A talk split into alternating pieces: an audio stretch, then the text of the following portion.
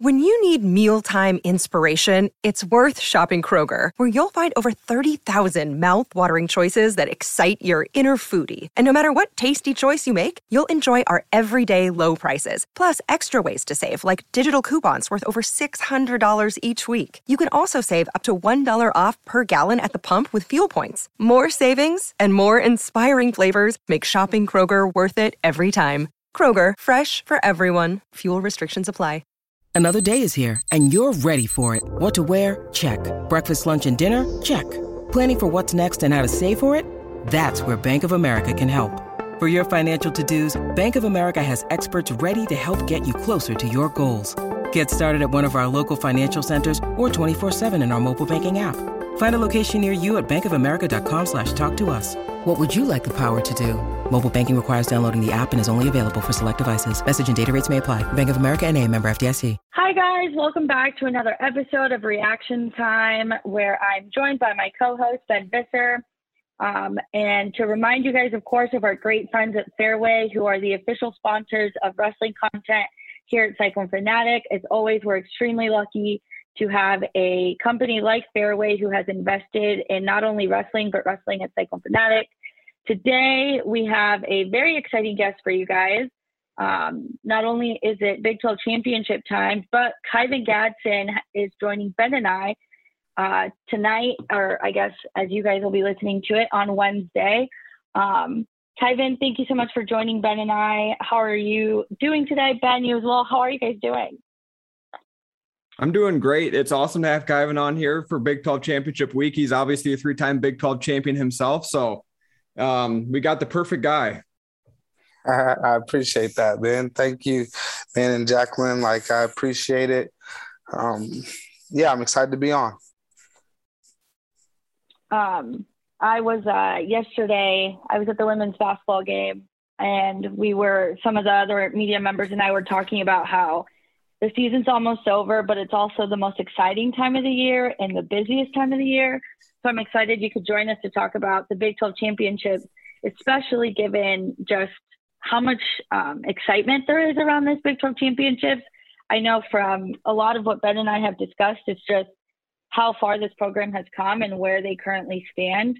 Um, so we would definitely love to just kind of pick your brain, you know, and start off as someone who's very close to the program. I mean, you're in the practice room with the guys.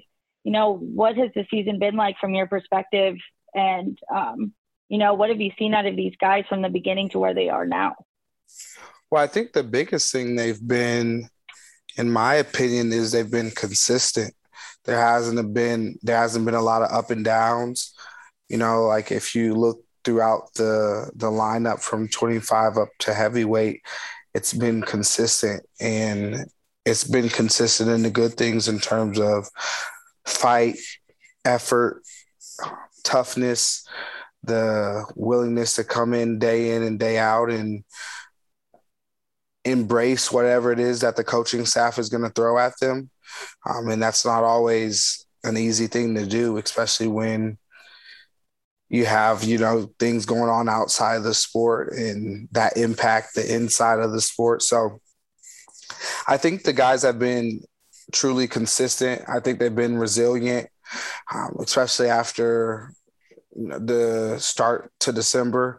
That was pretty rough, I think, for the team. But I think it was it was also a wake up call. Like, hey, if if you want to create and do something special, it's going to take everyone, and we have to do it essentially right now because you know tomorrow isn't promised. So I was to be able to be around and watch the team grow and continue to just kind of pick up steam has been really exciting. Absolutely. You you mentioned consistency being the key for this team and I think it's for anyone who watches and observes closely I think you can see that that's evident week in and week out these guys are going out there and perform they're performing at the level that they're expected to each and every weekend as a former and current championship level wrestler yourself how difficult is it to find that consistency within a season, especially in a sport like wrestling where it's a two semester sport? You have a Christmas break in there, you have a Thanksgiving break in there. These guys, and then now they're in this stretch run right now where consistency week in and week out can be a little bit difficult because it's hard to stay at that high level each and every week. How difficult is it to find that consistency? I think it's extremely difficult. I think the from what we've seen and the the way the results have worked out for Iowa State, it, it seems like the staff is doing a really good job of making sure the guys are where they need to be when they need to be. I think when you look at the even the last two duals, the UNI and I and the Missouri, I don't think Iowa State can say like they wrestled their absolute best, but they still found ways how to win. And when you get to that place, that means you're doing something really, really right, right? Is oh, we didn't wrestle our best, but we still found a way to win, right? Enough guys stepped up. And now you get to this individualistic part of the season where the best thing you can do for the team is do the best thing for yourself. And so you got 10 guys and you got the other 30 guys all focused on making sure these 10 starters have the best experience possible. Um, I just think that's extremely valuable and, and important in terms of trying to close out or yeah, try to close the Big 12 championships with the tournament, just trying to close that in a proper way um, as they're coming in here like zero zero. Everybody's zero and zero right now, right? And so based off like pre-seeds and things like that, doesn't really matter anymore, right? It's the Big 12 championships. Lots of things happen. Upsets will happen. Hopefully we're on the the lesser end of that. And and there's guys that are wrestling for us that get some big upsets, you know, and the, those are all the things that are gonna make and shape that team race down there in Tulsa. And then even moving forward in the nationals, those are things that's that are going to matter is those little details and getting the extra takedown or getting that major decision, um, taking that score from beating them by seven to beating them by nine, you know, so you can get that major decision or going out there and getting like pins and things. Those are going to, those advancement points are going to be huge. Yeah, you mentioned obviously we're tournament time now, Big 12 tournament. Um, the narrative around this Iowa State team from the outside has been that it's a good dual meet team. It's a top five dual meet team. And I think there's some narrative out there, and I was a little bit a part of it. I bought into it for a while that it might not be a great tournament team. Obviously, you got guys like David Carr, Ian Parker, Yonger Bastida could do really well in a tournament but how many guys are really going to place high level at a tournament? I've changed my tune on this a little bit. I think Iowa State could be a really good tournament team. What does it take? What's the difference between a good tournament team and a good dual meet team? And why do you think Iowa State might be poised to be a good tournament team and prove people wrong? Well, I think the different the difference between a tournament team and a dual meet team is matchups, just head to head matchups. Um, again, Iowa State's really solid just throughout the whole lineup. They have uh, about, I think, every nine of the 10 guys are ranked in the top 25, um, with one that probably just missed, you know, being in that, that top 33. So I think that's something that is extremely valuable for them. But I think when it gets down to the tournament time, what it comes down to is individual needs, right? Uh, eh, and in a way like selfishness or taking care of yourself. Maybe not selfishness, but putting self first and recognizing, okay, the best thing I could do in this situation is take care of myself. It doesn't matter what David's doing. It doesn't matter what Ian's doing. It doesn't matter what Sam Schuyler's doing, right? I need to do what I need to do to get myself ready, to keep myself at peace, to keep myself in a proper mind frame to compete and perform at a high level. And if I do those things, then I'm going to go out there and I can wrestle freely with full effort, um, not engulfed by the consequences, you know, of what can happen. And that's how I'm going to score the most points and be the most effective person for for the team. So I think it comes down to individual needs, you know, each guy knowing what they need, how they need to be talked to, how they need to cool down, where they need to keep their weight, what they need to put in their body. Um, like all year, it's about learning your science, right? Or perfecting your science. And then you get to Big 12s and nationals and you put everything that you learn together to make sure you have the greatest, you know, experiment possible. How have you seen those younger guys really work on honing that part of themselves? Especially a guy like, you know, Kysen Terukina, who's had a pretty good season, but then there's been those moments of slip ups. And coach touched on this a bit right before the UNI dual. He had just some issues with, you know, how he was eating during the week. You know, how have you seen those guys? And really, from someone who used to be in their shoes, how do you get yourself to that place still being so young? I think there's a, a, multitude of ways, but I think the biggest one is self awareness. And I think Kysen has grown tremendously in, in self awareness. If we're um, just looking at him personally, it's just like his his want to win. You know, he was he was undefeated well, all the until February of the season. Then he lost a couple, won some big ones as well. And so I think that just showed him like when I do things right, I give myself a really good chance at winning. When things might be a little bit out of order or I slip up, it's going to be harder and it, it makes it tougher on myself. And so when I was a guy that kind of needed to experience it for myself, um, meaning need to experience the highs and lows or um, what my dad used to say is a hard head makes a soft behind. So I wasn't too too solid on like listening to all the advice, um, and that created heartache for me, right? And so it always depends on what type of kid the person is. Some kids need to hear it and see it. Um, some people need to feel it to make it real.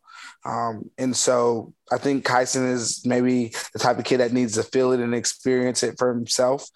And I think he's experienced some of those things for himself. So I think he's learning to make those adjustments. But it's hard, right? Like you have all these different distractions and things going on in your life that people don't see. And all people see is the six or seven, seven, seven minutes or more um, usually that you're on the mat, right? And they're making a determination on your character based off those seven minutes. And there's so much more to it, but a lot of character does show in those seven mo- seven minutes or more based off the preparation and the choices you made beforehand. And so one of the things I learned is like you're a product of your decisions um, not a product of your circumstances, you know? And so I heard that from one of the football players, Anthony Johnson. He's like, you know, my decisions put me in this place, you know? And so I think the guys on the team realize that it's their ability to make proper decisions for themselves is what's going to lead to ultimately them having the highest success. And when they have that type of success, that's going to feed into the team having a high level of success as well. Absolutely, that's a phenomenal quote from your dad. By the way, that's that was that's funny. he, um, he was uh, he was a different dude. um, what? So Kysen Terukina, probably a guy who needs to learn by doing. But for the guys who um, maybe aren't so hard headed, if I can say that, how important is it to have guys like a Ian Parker, Jarrett Degen, David Carr as well? We could throw in there Marcus Coleman um, to lead by example, to have those guys set examples for guys, um, younger guys to, hey, this is how we're going to prepare. This is how we're going to do things once we get down there. How important is it to have that experience, which Iowa State does have? I think it's it's priceless or it's like invaluable, right? Like you can't put a, a real value on it because they're they're guys that are setting the standard, right? Like they're creating and shifting shifting the standard, right? Like they're making it okay. This is who we are as a team. This is how we behave. This is our culture. This is how we carry ourselves. This is how we win. This is how we lose if we do, you know. Um, and so, I think it's it's like priceless, but it's it's super important just to have guys that they can come in and see that want to win, that believe they can win, that train like they can win and then that go out and do it because it's easy to say, oh, this person does everything right. But if that isn't showing results, then how easy is it going to get be to get someone to buy in, right? And so you're seeing someone like David, who we all know David was extremely talented, um, comes from great stock, and was on was a blue chip recruit, right? Like we all we all knew that about David, but I think the things that speak the most value about David is how he works when no one's watching, or what he does after uh, practice all week, or the type of time and effort he puts in to watch watching film, asking questions, delving into himself, you know, and trying to figure out how he can be a better person and bring the best out of his teammates. I think a thing about Marcus Coleman, right? You saw him, you know, move around weights a few different times. And last year you got a glimpse of, you know, pieces of how good he could be. And now you see him at probably his more proper weight class. And you see him shining really bright, right? And so he's built himself to that. It wasn't, you know, like he didn't just land there. Like he didn't come in as a as a true freshman and you know go he didn't have the same type of start to his career like a David Carr, right? Like where you go 19 and one and, you know, win every single tournament you're in outside of the first one, you know, like he didn't have that. So he's built himself to here along with, you know, support from his family, his coaches, his training partners. I mean, even Yonger Bastida, right? Like he built himself to here um, through, you know, the consistency, the dedication. And, and it's the same way with, I think, all those 10 guys in the lineup probably outside of like and even David's built himself to here, right? Like you don't just get here by accident, just end up at the top, right? And so that's the one thing I know that's important to David is just like the amount of work he puts in can sometimes get downplayed because of who his dad is or because of the family legacy. And it's like that's really not how it works, folks. You know, like there were there were there's there's a whole lot more to it than just oh he was born with the last name Carr, you know. And so I think he he really values that work, and I think you got like you talked about the guys that have built themselves up to be national caliber, highly ranked guys that can compete for Big 12 titles and NCAA titles and All American honors. I think that's extremely important. I think that's the thing that the coaching staff would probably be most proud of is this that these young men have built themselves to this place. It wasn't like just given to them. Yeah, you talked about Yonger Bastida building himself to this spot. Two years ago at this time, he had never wrestled folk style. Absolutely. He's always a freestyle guy down in Cuba. Um, obviously immigrated to the U.S what has his transition to folk style as a person who's in the room what does his transition to folk style look like because even last year to this year night and day from my perspective what, what have you seen from Yonger and his progression into folk style and obviously he's beaten some really high level opponents this year and he's looked really good doing it too i would say it's looked like hmm. I would say it's looked like gardening in a way, right? Like you plant something, you water it, nothing happens. Leave it out in the sun, you continue to water it, still doesn't look like anything's happening, right? And I again, it, it all comes down to like the consistency. Like Yonger worked extremely hard last year in the off season. Um, and there was a lot of demands put on him, you know, coming in how he came in, like he came in late, you know, to the process, I would say. And so he had to make a lot of adjustments. Like, can you imagine? Think about it like this. This is how I like to have people think about it. Ben, you're you, you're good at what you do. Jackie, you're you, you're good at what you do, right? Now, let's take you to Cuba and drop you off. And you know, maybe one person now go thrive. Yeah. it's a hard, it's a hard adjustment. Like now, not only do you have to thrive, you have to go to school and thrive, right? You got to stay eligible. You got to learn a whole new language. Um, and so like there's a there's a lot of things that people again were judging off of seven minutes that can't be confined to seven minutes you know and like i think that's extremely in, important to note is like yeah you can look at someone seven minutes and be like ah you know like oh they're amazing you know but you can also look like oh you can also look and be like wow i wonder what's leading to this this amazement right to this product that they're putting out and I think Yonger's ha- has had the ability since last year ended, how it ended, um, with him, you know, Marcus Coleman getting the spot and him not, you know, competing at Big 12s.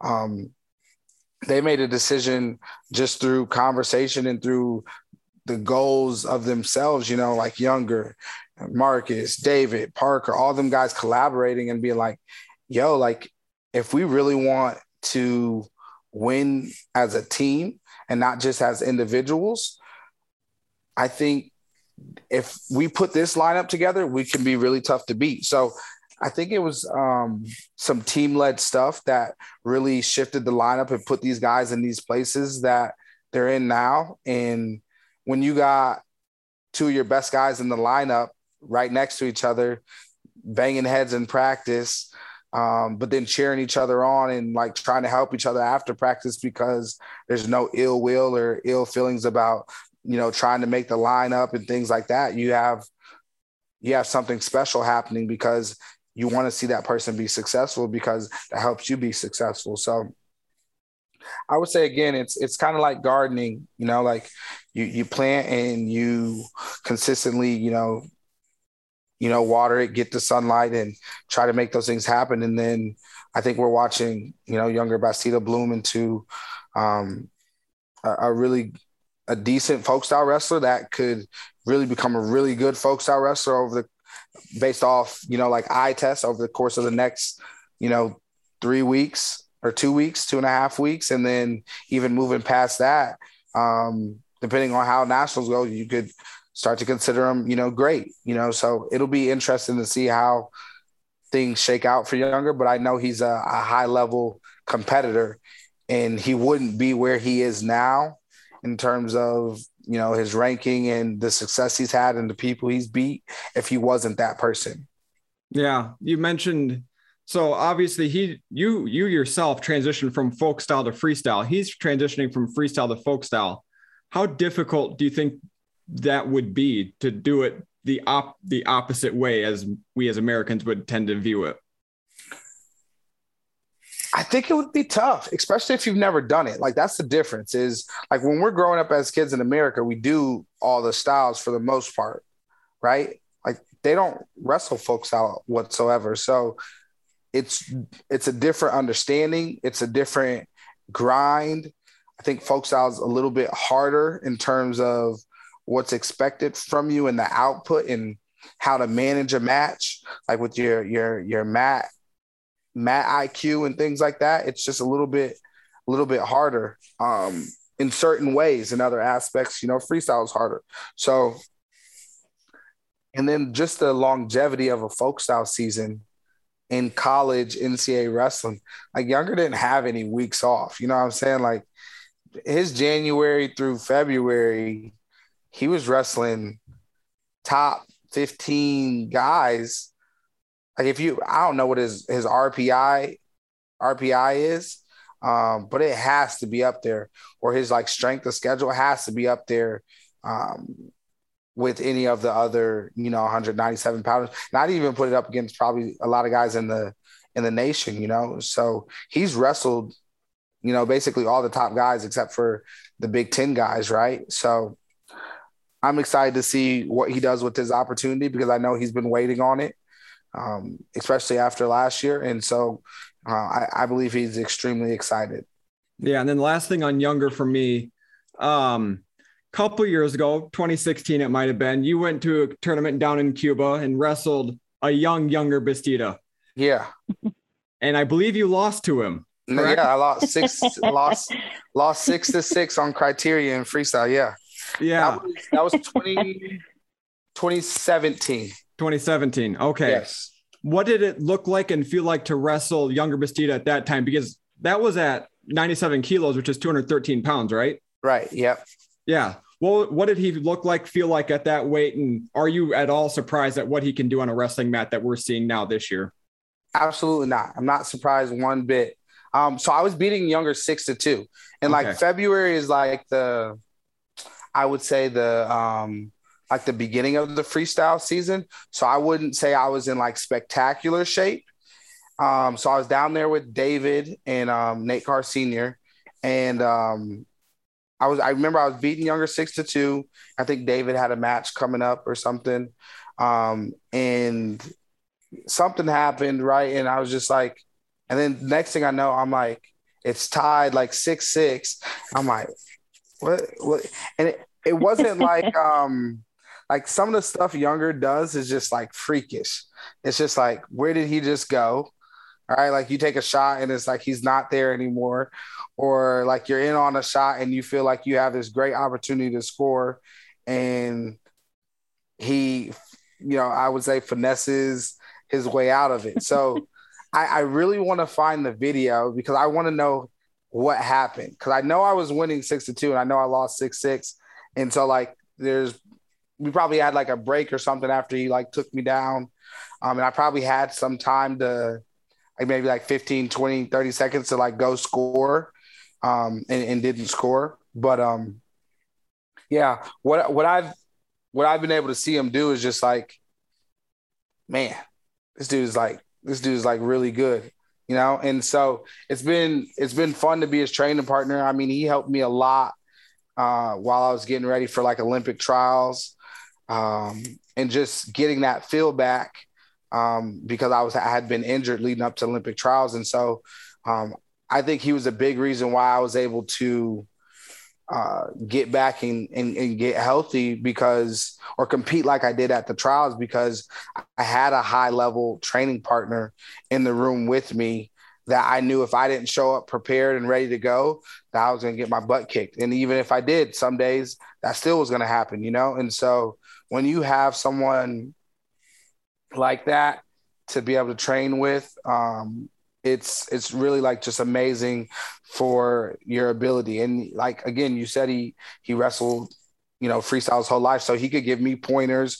And then then over summer, you know, like it was me working on him with his folk style, you know. So I think we fed off each other and really complemented each other really well. How huge was it, or really for you looking back? You know, you said you were leading six to two, and I feel like guys that he's competing against right now, I'm trying to think of what match I would want to pinpoint, but we've seen him, and Ben, you might have a better recollection, but well, even his last match against won- Elam against Missouri, he was down late and he yeah. came back and won it. For yeah, down 4-0 at the start of the you know third. Watch him, something just flips. You just watch it happen, and I just I can't imagine what it feels like when you're the one competing him when he suddenly hits that stride and he just doesn't stop. And I'm just so curious of what goes through his head when he channels it. Well, I think um, I think I saw Scott Christopherson say this um, from Cyclone Fanatics. Um, one of the biggest compliments someone can give you is call is to call you a winner, right? I think that's what he said, and that can be you can kind of i think you can be born with it and i think it can be developed to a to a higher level you know? Some people just like competing more than other people and some people develop that competitiveness and i think Yonger is a person that wants to win and i've seen how he's trained i've seen how he's grown how he's challenged himself and in doing that it's like it would have been easy down 4-0 to be like, oh, this match is out of hand. You know, I haven't got a takedown in five minutes. You know, like I'm like out of it, right? But when you're a winner, you don't give yourself those type of outs. You know, you know, you don't say, "Oh, I'm down this much. It's okay if I lose." You know, and I think Yonger is a person that shines brighter uh, in in the bigger situation, and I think he did exactly that. And he he got back a match that I think he felt like he should have won last year. You know, just in terms of skill level and his ability to go score points. You know, like he, he took that kid down twice in the I think first period last year, and this year he and and that and last year he lost right, and this year he took him down twice in the um in the third period. Uh, gets a, a late stalling call to send it into overtime and then he goes and gets another takedown to solidify the match. And so I just think that speaks about his, his, toughness, his his want to win, his ability to go win. Um, and again, he's still a he's a he's a baby at folk style wrestling. So I don't know how well that bodes for the rest of the country when he actually really starts to really understand, you know, folk style wrestling and the in the details of it. Because I still like when I look at him, I still consider him a, a young young man that wrestles freestyle, but or as a freestyler wrestling folk style still. But he's definitely developing the proper proper habits and to to be successful for I think a sustained um, consistent period of time. What do you think it does for the rest of the team and especially the younger guys? Like I said, like Ramazan, you know, to have a guy like Yonger who is just so, you know, strong and powerful and explosive on the mat, but, you know, hasn't had necessarily the easiest journey. You said like he didn't he's obviously extremely talented, but his journey right now is very different from other people's, and maybe not so much Ramazan, who's in a similar situation as him. But what does it do for a team to have someone like Yonger to, you know, watch and train with? And I mean, eventually, you would hope that he would become, you know, a leader and a strong voice in the room for the rest of the team. Yeah, and I think um, what it does is it energizes a lot of the guys right? Like when you got a teammate that is like, yo, like, I'm not quitting. I'm not quitting. I'm gonna just keep working. I'm gonna keep chopping away. I think it energizes people. I think some people it can it can scare because it looks like talent, but it works like a like a he works, you know, and that's the part that can't be overstated is it's not just a talent. He's had to make a ton of adjustments from culture to not being able to see family to language to you know different style of wrestling. So again i think it it energizes a lot of people. I think it can scare some people but i think it elevates to that standard that the program wants to be at that there's not a reason why you can't be successful if you really want to be successful. Um, Yonger isn't giving himself any excuses. I mean, I think if you'd asked him, he felt like he was supposed to be an NCAA champ last year, right? Even off of, you know, three, three, four months of folk style wrestling, he felt like he was supposed to be winning, you know. And so, when you got people with that type of confidence around you, I think it should should elevate, you know, the confidence of other people around you. Like, yo, let's put in this work and let's go let's go show what we're capable of. If we move down a weight to Marcus Coleman at 184, I think Jackie and I have both talked to him about this. Like, what's changed from previous years to this year for Marcus Coleman and his mentality? And he said, I got sick of losing. What have you seen from Marcus that's changed? Is it just the I'm sick of losing, I'm going to work harder than I ever have and commit myself to this? Or what have you seen change from Marcus? I, I I think a lot of the stuff comes down to maturity. And I'm not talking about like he was like immature. I'm just talking about growing through it. Like when you have been essentially you come on the scene as a sophomore in high school, right? And you win, right? And no one like really expects you to win, but you win. So now you're a winner, right? And you have to replicate that again. You got to replicate, and then you get to college and you're going back down to essentially the bottom of the totem pole, but there's a lot of different shifts. You know, the coaching staff shift um, from the KJ era to the Dresser era. Um, when you signed up for initially signed up for this and then decided to stay for this, there's just a lot of different changes that take place in the demands on a college student athlete and a college wrestler in particular, they're heavy, especially if you want to win, right? Like they're, they're heavy. And if you're not used to that demand or what is being asked of you, it's extremely hard. Like there's no other way to put it. It's just, it's just difficult. And you have to, again, build, you have to build up the tolerance. You have to build up the capabilities. You have to build up your resilience you know, because you're going to take those lumps. Now, how do you respond to them? You have to build up your strength, you know, your cardio. All those things have to get better from when you were a freshman to now he's a redshirt junior.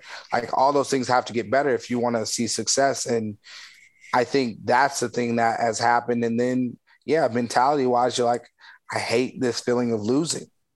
Like I don't want to feel like this at the NCAA tournament. Like it's cool to get two pins, but it would be much rather better to advance to the semifinals or the NCAA finals and experience experience what that feels like than to just get two pins on the backside, you know. And so, I think recognizing that has been eh, extremely valuable for someone like Marcus. Is just like, yo, like I'm just about to go out here. I'm, I worked all summer. He worked again. He was in the room with, you know, myself. He Marcus, um, or with Yonger Marcus and everyone else. You know, trying to get better and grow themselves. And I think that is what is showing that when you put in the time in this sport um, and you continue to water, you know, you water your garden, like eventually you're gonna see you're gonna see some things start to to bloom and pop up, and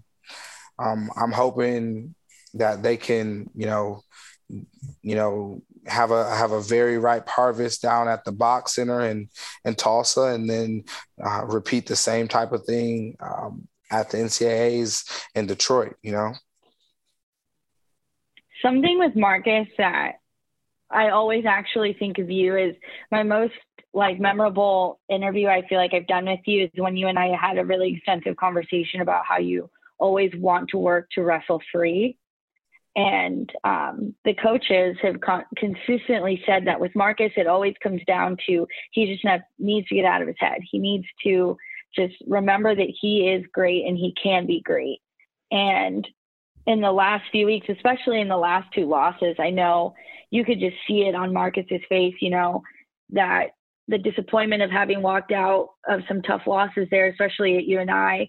But, you know, for someone who has talked about the way you've just worked to get out of your head, how have you seen Marcus get to that point or really working towards being in that similar, you know, place that you have described of being able to wrestle free where your mind isn't taking over?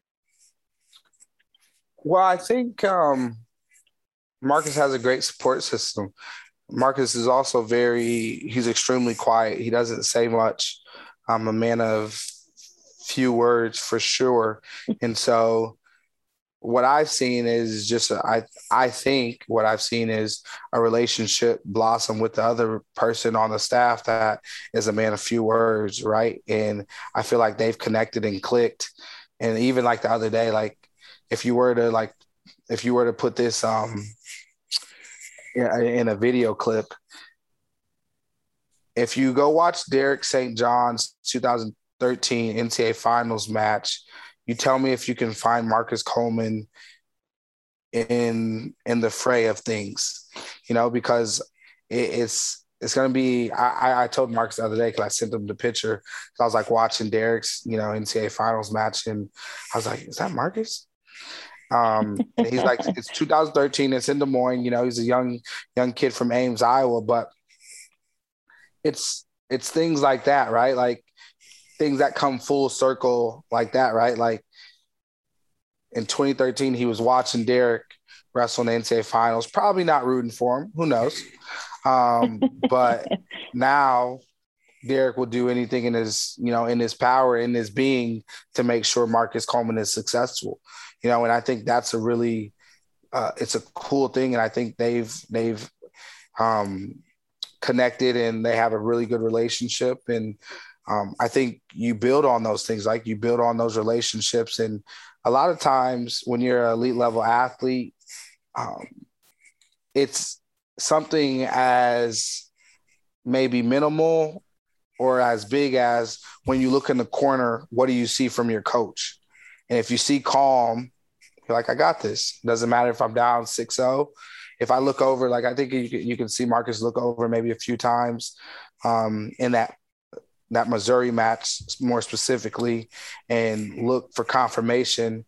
And I can't be sure who he was looking at, but just like, hey, keep chopping away, keep chopping away. We're still going to be in this. And he was. He fought himself back into position to win the match. He wasn't able to at that point, but I think if you have a rematch of that this weekend, I think he's going to be extremely confident that if he goes out and starts the match with the same pace that he started with after, you know, going down by that amount of points, then he's going to put himself in a really good position to beat a lot of people and, and beat a lot of people by a lot of points. And so, like I said, when you when you look over at the corner and you see confidence, or you see if you look over and you see fear um, or unsureness from your coach, then that's what you're going to more than likely put out, right? Like that's what's going to be uh, essentially admitted to you is those feelings because you're like, oh snaps, like what what's going on here? Um, whereas if you look over and you got Stone Face St. John looking at you like, go score. um, it's going to probably emit a certain level of confidence, like, yo, it doesn't matter. I can still go win this, you know? And so I think that's one of the things that I've seen is just connections and relationships be built. And I think that's extremely important and can't be, um, you know, undervalued. I think relationships have a great amount to do with success. So, just in terms of looking at bigger picture, you know, have you? I'm assuming you've been in the room with these guys since they started practicing again. What was it like last week on Wednesday? I think they started hitting it again. Um, what's been the energy and you know just for someone who's been with the program for so long how have you seen the practice room change to what it is now? I think you have a, a lot of guys that are are willing to fight. Um, you just have a lot of guys that are willing to fight. There's there's a lot of guys yeah just a lot of guys willing to fight. And uh, i think that's the most important piece of wrestling. Um, my dad always used to tell me um, that wrestling is just a controlled fight, you know, and so for me, if you can't if you can't fight, then it isn't going to matter how great a shape you're in. It isn't going to matter how good your technique is or how much mental you know, like how how great of a mat IQ you have.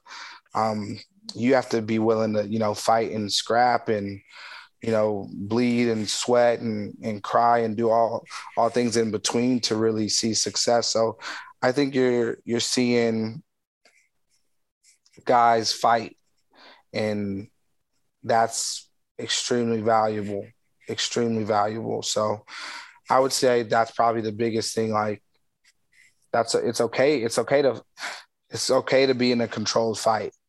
You know, now you you're not seeing guys you know get black eyes and and bum lips from you know throwing fists, but you're seeing guys that don't that'll scrap for every single point, and um, I think that's an, important as well. And then just, you know, Iowa State had a really strong finish. They went undefeated in the Big 12. How have you seen the team respond to that type of, you know, attention? You know, there's clearly a target on their back from the rest of the teams heading into this weekend. Um, yeah, how have you seen them respond to that type of success?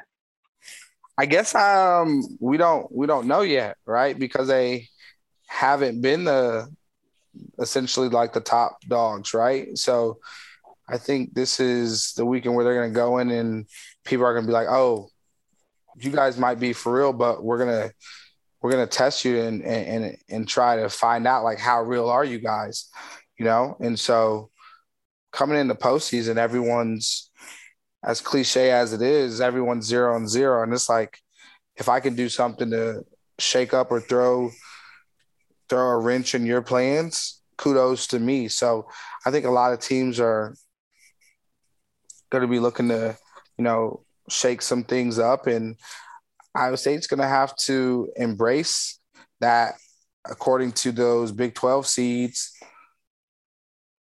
we're supposed to win, but supposed to never won. You know, like you got to go out and and take it and demand it, and that's when you really find out, you know, what type of team that they have because, I mean, they did it during the dual season right? Like they, they did it during the dual season, you know, like you went down to that Oklahoma swing and you and you won both of those duals, you know, gritty duals.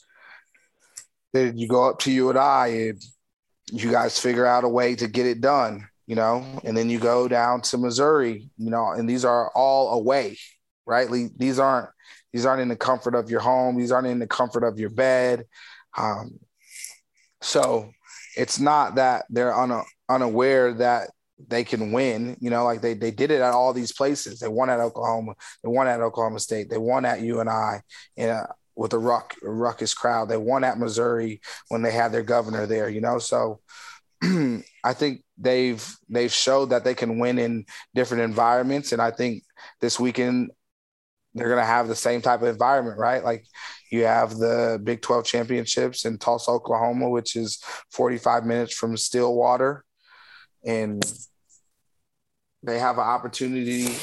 Um, I think Oklahoma State's going to have a good amount of fan support, and they're trying to win. I don't know what is it like. I don't know something ridiculous in a row for 14, 13? A million, a lot. Yeah. So they they everyone's going to have to do their part on the Iowa State team um, to make sure that they're leaving with a a Big 12 trophy that they can visibly hold. You know, like I think that's one of the things that they want is something like they can visibly hold. Like dual champs is cool, right? Like we won all of our Big 12 duals, right? But they didn't get any hats for it. They didn't get a, a trophy and and those things. So I think they really want to do it where they get to hold something and it's tangible, you know? Absolutely. Um, while we're on the topic of the Big 12 tournament, you wrestled in an era where there were four Big 12 teams. Mm-hmm. Now there's, I think, 13 with Missouri now as an affiliate member. There, I think there's 13 Big 12 teams now. Um, where, how do you? Are you trying to discredit my Big 12 championships? No, not at all. No, that's, that's not what I'm doing. You'd have won those anyway, my man. I promise you that. Um, but no, how do you see the health of a wrestling, but b the health of Big 12 wrestling now with all of these affiliate members? You're bringing in high quality programs like Missouri, like UNI, SDSU and NDSU have proven to be good. Northern Colorado obviously has a lot of Iowa State connections. Um, how do you view the Big 12 and where it is right now and just the, its overall health in this tournament coming up? Here's my clip that I need you to cut for me, Jackie, right here. okay the Big 12 is doing great with wrestling. What they need to compete and put the same product out that the Big 10 is, is they need a me. they need to let me go commentate all the Big 12 duals to run the content. They need a social media person that can you know, cut videos of the Big 12 athletes and brand, you know, brand the conference that the Big 12 isn't taking a back seat to the other conference, right? Like you need to showcase your student athletes. You have some of the best student athletes in the sport of wrestling. And you need to showcase them. You need to showcase the clips, the highlights. You know, um, you need to do a, a, a greater job influencing and being a front runner in the sport and i know the perfect guy for that. So that's my own self promotion um, so Bob Bowlsby um, or whoever reports to him over at the big 12 you can give me a call um, or you can talk to my manager and we can get something figured out because i love the big 12 i love wrestling and I want to see it grow. And so if you have people like that, I think as a whole, the Big 12 can do a really good job of showcasing what the tournament's like. You know, like you have someone behind the scenes covering, um, you know, the ups and downs of the tournament or covering a David Carr. Um, someone covering a AJ maybe Ferrari even this weekend, you know, and showcasing what it's like when he can't compete, how, you know, like what his demeanor is and things like that. Like we have to do a better job of getting content and getting things online so kids when they're making their decisions about where they want to go wrestle aren't like oh i have to go big 10 because they're going to build my brand. Like there's great schools in the big 12 too. Um, and so we have to definitely the big 12 definitely has to grow their presence you know online and attaching to the, the kids that are up and coming and showcasing like yo there's opportunities here in the big in the Big 12 as well as you know some of these other conferences but I think the Big 12 definitely has to do a, a better job of showcasing the talent showcasing you know all the positive things about the Big 12 because I mean we're we're watching the Big 10 do it and they're doing an amazing job. Um, so kudos to them and, and everyone they got working over there.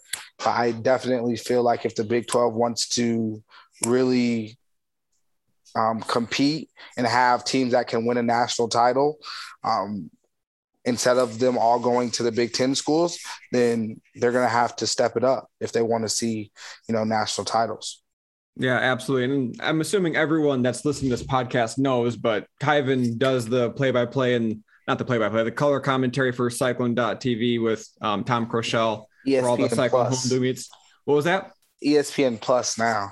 Oh yeah, ESPN Plus. Good call. Thank you for the Come correction. On, Shame on me. Shame on me. Um, and he does a phenomenal job with that too. Like I've learned so much just from watching replays of that. Some of the live ones I haven't been able to make it to every home dual meet. Um, so some of those live stuff, he has so much good um, commentary, and it just he notices details that me, a person who did not grow up around the sport of wrestling, he notices details that I could never see. So um, Kyven is fantastic at um, commentating. I think he would do a phenomenal job for the Big 12 if they'd be open to that.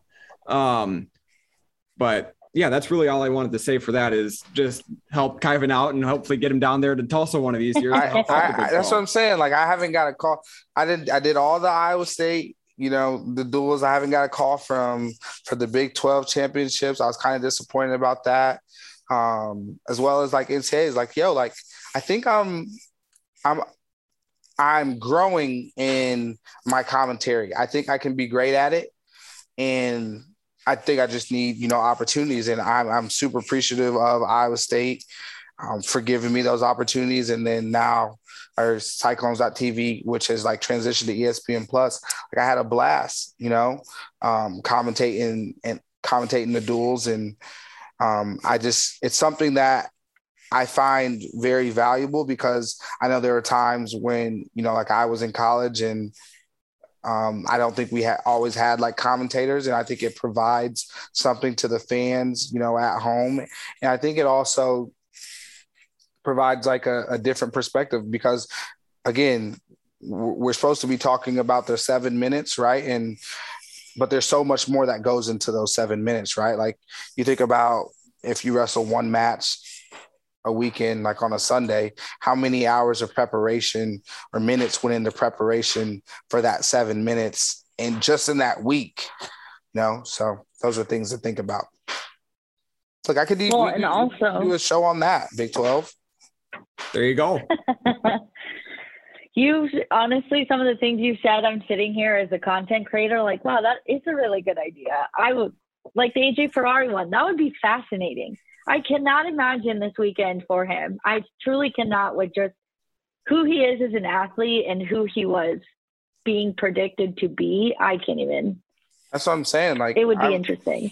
Look, look, I'm I'm a big content guy, big big marketing guy here. You know, I got great people around me too. So if if you guys got any ideas, you know, let me know and we can you know figure something out. So. You mentioned you being a marketing guy. You work for the Iowa State Athletic Department right now, correct? What do you do with the athletic department? Oh, so with the athletic department, I am the associate for student athlete and letter winner engagement underneath Lindsay Long. So that's a that's a new unit that was established in 2019. So essentially, we help the student athletes with their transition into college from high school and trying to help them you know recognize the habits and the details and decisions that they made to be successful in high school and transition that to college so they don't have to go through like a huge learning phase and they just can continue on with those habits. I know that was the area i struggled with is i was successful in high school because of you know structure and standards that were in place by like my mom and my dad and my family and then i got to college and was like oh i can do what i want. And those weren't successful habits right? And so um, trying to help again help the student athletes like understand that before or without having to go through the learning experience that you know like is in, is important. And I think it's extremely valuable. So I, I love the work that we're doing um, in that office. My associate position is only a one year position though. So um, uh, I'm looking for some some different opportunities right now. So. So going back to just your experience this year, you know, doing the commentating, what were some of your favorite moments looking back over the season? My favorite moment for Iowa State I guess I wouldn't have like a specific call because they beat up people pretty bad, um, like at the home duals. So there wasn't like a specific call that I like really got like, you know, like big eyed. Like it would have been fun commentating like the UNI or the Missouri dual. Um, that would have been super fun for me. Um, I guess the you want the mic buddy was pretty um, pretty fun for me. Um, but no, I just I just love giving the the people at home an experience. I think that's yeah, just giving them the experience and educating them on a sport that I really love and I'm fond of. And the one thing I always want to remember is there's people's parents watching. There's, you know, there's people's loved ones watching. So you can get across your message of kind of what they need to do or what's happening out there without trying to um, demean someone or break someone down. And I think that's happened um, to me before in my career. Um, again, with things that were kind of uncontrollable outside of the seven minutes, um, bleeding into those, you know, seven minutes. So that's one thing I always keep with me is that there's people, people's loved ones watching, there's their families watching and your job is to educate and get the picture across without trying to you know break down someone's character or um, or demean them. So that's what i try to think about um, when i'm when i'm commentating. I think that's a phenomenal perspective that you have with um, these people these guys these competitors loved ones are watching and they are going to take what you're saying to heart even if you mean it or not um, but you also said your, the educational aspect is something that you really enjoy. And that for me is, I think that's the best thing you do. You're how you break things down is excellent. And maybe it just starts at ESPN plus for you with cyclones.tv, sitting down with Tom Kroeschell or Kevin Dresser or something and just going, breaking down little matches, matches, moments and matches and um, just helping some of the casual fans, even people like me really understand what's happening in a moment during a match. I think that would be great because you do a great job of it during a match, but I'd love to see a 10 minute breakdown of just a little 10 second sequence of why this is so important and how they got to this position. You mean like Mat IQ that I did with like Les Maruccia back in the day? Yes, exactly. 100%. Right. I was got, just thinking that. I was about to say Cyclone Fanatics, you guys have the information. Like we can we can make those things happen because I'm telling you, I could have outside of the Hennessy and stuff, like I could have the dopest wrestling show, like like Club Shay Shay, like Shannon Sharpe. You know, like I'm telling you, I could do it. I wouldn't be drinking Hennessy on set though. But Good call. That's just me. I, I, would be eating some championship Kyven though. Another selfless plug. Um, but you know, shout out to ISU Creamery. Hey, definitely worth the plug here. Um, definitely something people should do is go hit up the because where is it at? Is it at the it's at the ISU the Creamery? At the ISU Creamery. What is that? The food sciences. Is that food sciences? The food science building you can plug away on that. So if you guys are ever on campus, that's where you should go. Um, so then looking ahead, um, will you be around next season doing that then, or do you not know yet? I'm not sure. I would love to. I mean, it, it depends on like life circumstances and situations, you know, what works for, you know, like me and my daughter and things like that. So I'd love to. Well, Ben, do you have any final thoughts, any final questions, or even Kyven, do you have any final thoughts or anything you'd like to hit here? Um, I'm just excited to watch this this Iowa State wrestling team um, right now this year, in the in, you know in the coming coming days, and I have I think pretty good relationships with everyone on the team. Um, so I'm excited to watch them from just like a like a, a, brother perspective. You know, like I've I've sweat in there with them. You know, like I've worked with them, and um, I'm just excited to see how they can can make their own stories. You know, like that's something that's always cool for me. Is like when people are successful, you don't always get the backstories of of them unless they're maybe a they're an NCAA champ, but everyone isn't going to be an NCAA champ, right? Like that's just the truth of the matter. Um, but if everyone works to be that NCAA champ or to be the best version of themselves, um, then I think you get a you get a lot of really really cool things and really cool stories that take place.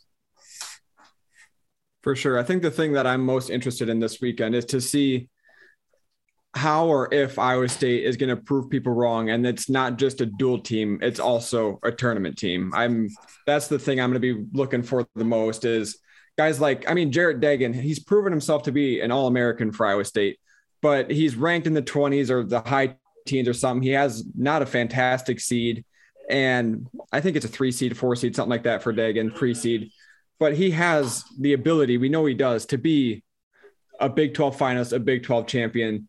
Um, guys like Kysen Terukina, who's a six seed, he's beaten the number one seed this year. Can he step up? And he hasn't looked overmatched in any of his losses either. Can he step up and can he be a Big 12 tournament champion? So um, I'm really interested to see if Iowa State's dual success does transition to the tournament. Um, I wasn't on that bandwagon earlier in the season. I have said that, but I think I'm I've convinced myself that this Iowa State team can definitely be a very good tournament team. Me too. I, I think they can really do that. And that's what I'm excited about as well, Ben. I think you got some sleepers, you know, that have had maybe some up and down results that in like 133 and 165. Um, and so I'm excited to see how they respond um, in terms of Ramazan Attasauov and, and Isaac Judge. So if, if I'm picking sleepers to outperform um, where they're where they're seated, um, those are going to be my my guys that I'm, I'm rolling with. I like that call. I think I'm definitely excited just to see, like you guys said, I would say prove themselves and really just show people what they're made of. But like last night, I went up to the third or the third. I went up to the upper level at Hilton to get a picture of everyone in Hilton for the women's game. And when I was up there, I was just thinking, like, I can't wait for the day that Iowa State gets to this point where it's not just diehards who are showing up for those duals. And I had someone ask me last night, um, my friend Steph Copley, Cyclone Fanatics podcaster, asked me if I truly believe Iowa State will get to that point. And I think right now they've you know drawn in a lot of casual fans and a lot of people are definitely listening after you go undefeated in the regular season but i think just how they continue to perform as individuals and as how they finish out the month of march i think is going to set a big precedent of people, you know, buying in, those people who aren't as into it, you know, how we are, I would say. So I'm definitely excited for the team as a whole and just to see the response they get from the fan base. And you, and that's the thing. I think Jackie, you've built yourself though to this point. Like you, your first time covering wrestling, you were probably like, "Oh yeah, wrestling," you know, like because wait, when, when was your first time? Like 28, 2018 or 2017? The first dual, or it wasn't even a dual. I went to Practice. the Cyclone Open. I went to a oh. Cyclone Open, the very first Cyclone Cyclone Open under Kevin Dresser. Okay. So like that was so 20, 2017. 17. Yeah. because I know mm-hmm. you came you came and took some pictures, right, for the RTC maybe? I did. Okay. I did yeah. come into a CRTC practice. And like, look, the pictures you took then versus the pictures you took now look totally different. So you built yourself to that, right? And you built yourself into a person that loves and appreciates wrestling. So I think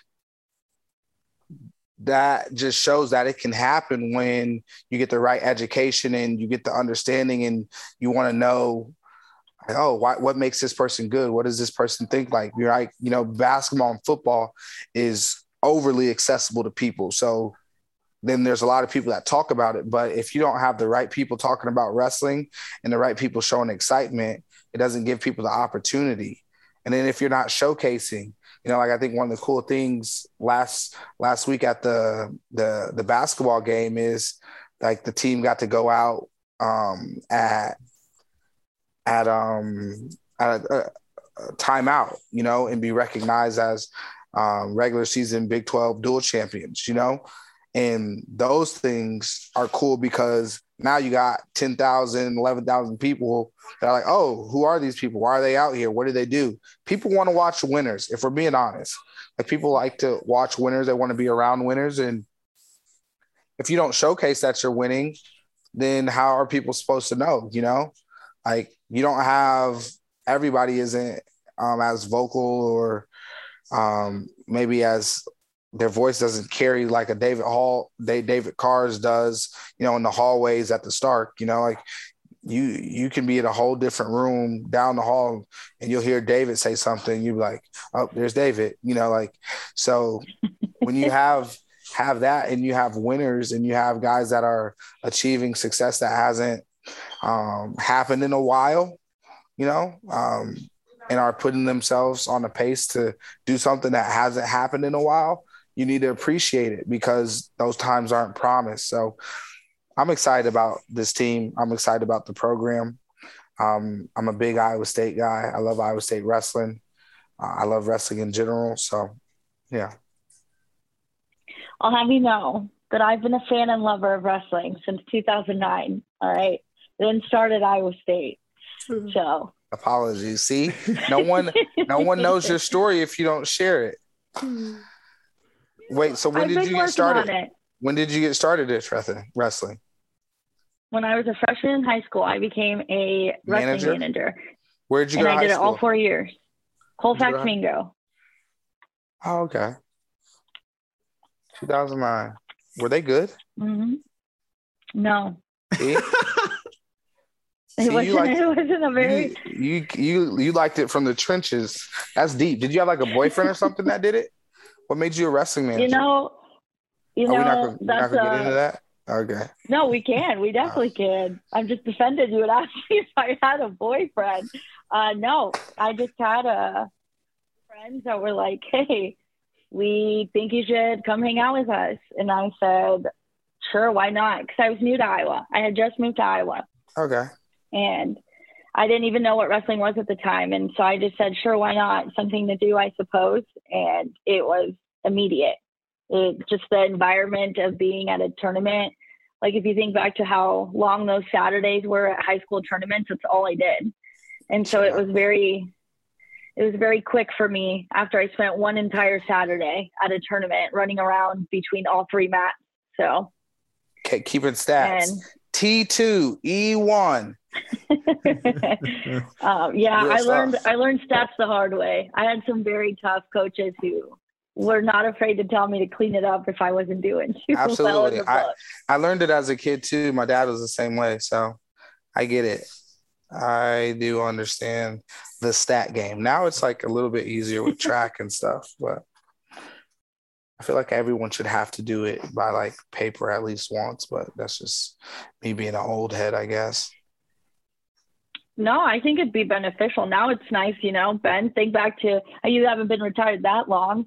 It's so nice when Ryan or um, I can't remember his name, the other guy who helps, um, comes in and gives us the bout sheet, and then we just get every single point just right there for us. Yeah, you just get to count the takedowns. You get to see, oh, Yonger Bastida had 10 takedowns. Great. Write it down. You didn't have to yeah. keep track of it. Absolutely. Well, Kyven, we are extremely grateful that you joined us and let us pick your brain ahead of this big weekend.